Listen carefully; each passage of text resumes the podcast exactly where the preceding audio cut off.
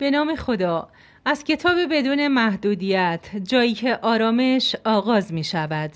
نویسنده جو ویتال و دکتر هیولن. ترجمه فرزانه رستمی. گوینده طیبه نجفی. قسمت هجدهم. کار دشواری است. انجام دادنش سخت است. گفتم دشوار.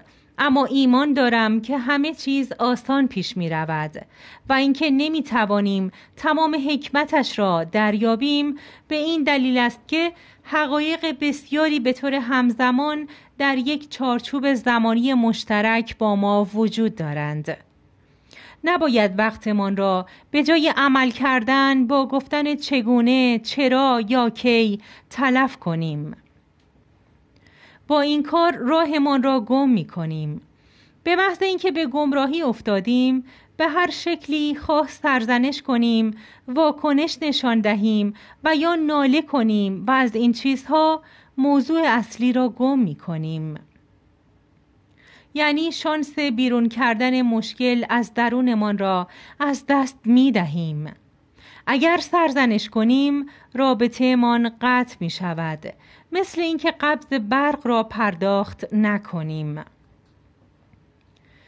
انتخاب ما حق به جانب بودن یا از خودگذشتگی مفرت نیست بلکه به راحتی و بدون قضاوت برخورد کردن با گرانبهاترین موهبتمان است یعنی خودمان. اگر در هنگام پاک کردن لغزش کردم و زمین خوردم بلند می شوم خودم را می تکانم و دوباره شروع می کنم. متشکرم. چگونه سریعتر نتیجه بگیریم؟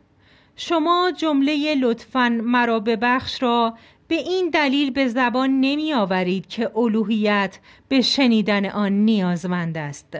بلکه این خود شمایید که نیازمند آن هستید.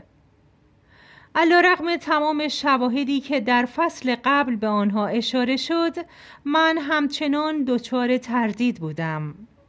به دکتر هیولن گفتم که همیشه از فرایند پاکسازی ذهنم نتایج آنی نمی‌گیرم. او در جوابم گفت اگر حتی نشانه ای از نتیجه کار در ذهن خودت یا دیگران احساس می کنی باید بیشتر و بیشتر به پاکسازی ادامه دهی. تو اشتباهاتی را که در این جهان رخ می دهند در ذهنت انباشته می کنی درست مثل خود من. شکسپیر دیدگاه جالبی در این زمینه دارد. آنجا که گفته روح بیچاری من جایگاه انباشت خطاهای این زمین آستی خطاهایی که وحشیانه به روی من چنگال گشودند شکسپیر می‌گوید این ذهن انباشته باعث جنون، سردرگمی و تیره و تار جلوه نمودن جهان می شود. اقلانیت گذشته از دست می رود. اقلانیت گذشته نفرت انگیز جلوه می کند. و انسان اسیر تعمی می شود که عمدن برای دیوانه کردن او بر سر راهش قرار گرفته همچنین شکسپیر به مسئله خاطرات اشاره می کند وقتی که در اندیشه های شیرین خود غرق می شوم یاد روزهای رفته در خاطرم زنده می شود بر آرزوهای برباد رفته آه می کشم و اندوه روزهای برباد رفته برباد رفته اکنون را نیز از کفم می رو باید سپس ماتم می‌گیرم که چرا در گذشته اندوهناک بودم.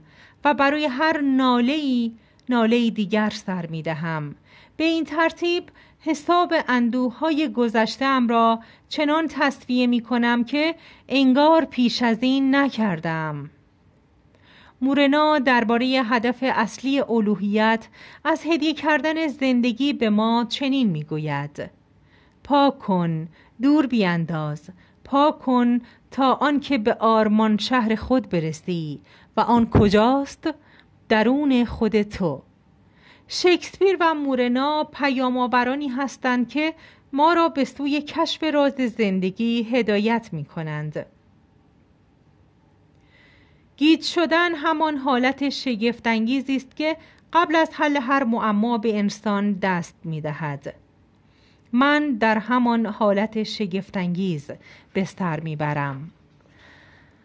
در آنجا به مراجعان گوشزد می کردم که تنها راه درمان دیگران درمان کردن خودشان است. در واقع دیگران از قبل هم مشکلی نداشتند. دکتر هیولن در ایمیلی به این مضمون به توضیح این بحث می پردازد شکسپیر آن را اینطور بیان می کند رنج های گذشته شیون اکنون آنچه گرانمایه عمرم را به یغما می‌برند. مسئله خاطرات بدی است که در زمیر ناخداگاه دائما بازنمایی می شوند. رسیدن به هویت حقیقی از طریق هو پونو راهی است برای حل مشکلات که از طریق آن هر فردی می تواند مسیر زندگی خود را تغییر دهد ببخشد و تکامل یابد مسیری است که در آن از الوهیت تقاضا می کنیم خاطرات بد را در زمیر حیوانیمان به صفر برساند. به هیچ. این خاطرات با شما هستند و در روح حیوانیتان مشکلات را بازنمایی می کنند. حال این می تواند نگرانی از اضافه وزنتان باشد یا هر چیز دیگر. در چنین مواردی زمیر خداگاه نیروی اقلانی دچار سردرگمی می شود و هیچ راه حلی برای مشکلتان نمی یابد. در چنین حالتی است که هو او پونو پونو آجزانه از الوهیت که در عالم به همه چیز است درخواست می کند تا تمام خاطراتی را که در روح حیوانی بازنمایی می شوند آزاد کند و به نقطه صفر برساند. نکته قابل ذکر این است که انتظارات و قصدها هیچ اثری در الوهیت ندارند.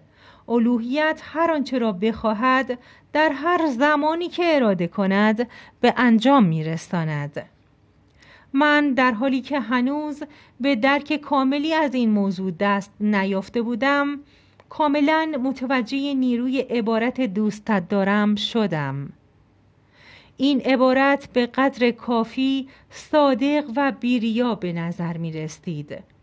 چه ضرری متوجه کسی خواهد بود که دائما می‌گوید دوستت دارم؟ هیچ ضرری. در واقع صفر. همانطور که دکتر هیولن بیان می کند برای بهرهمندی از گنجینه الوهیت ابتدا باید خاطرات را پاک کرد.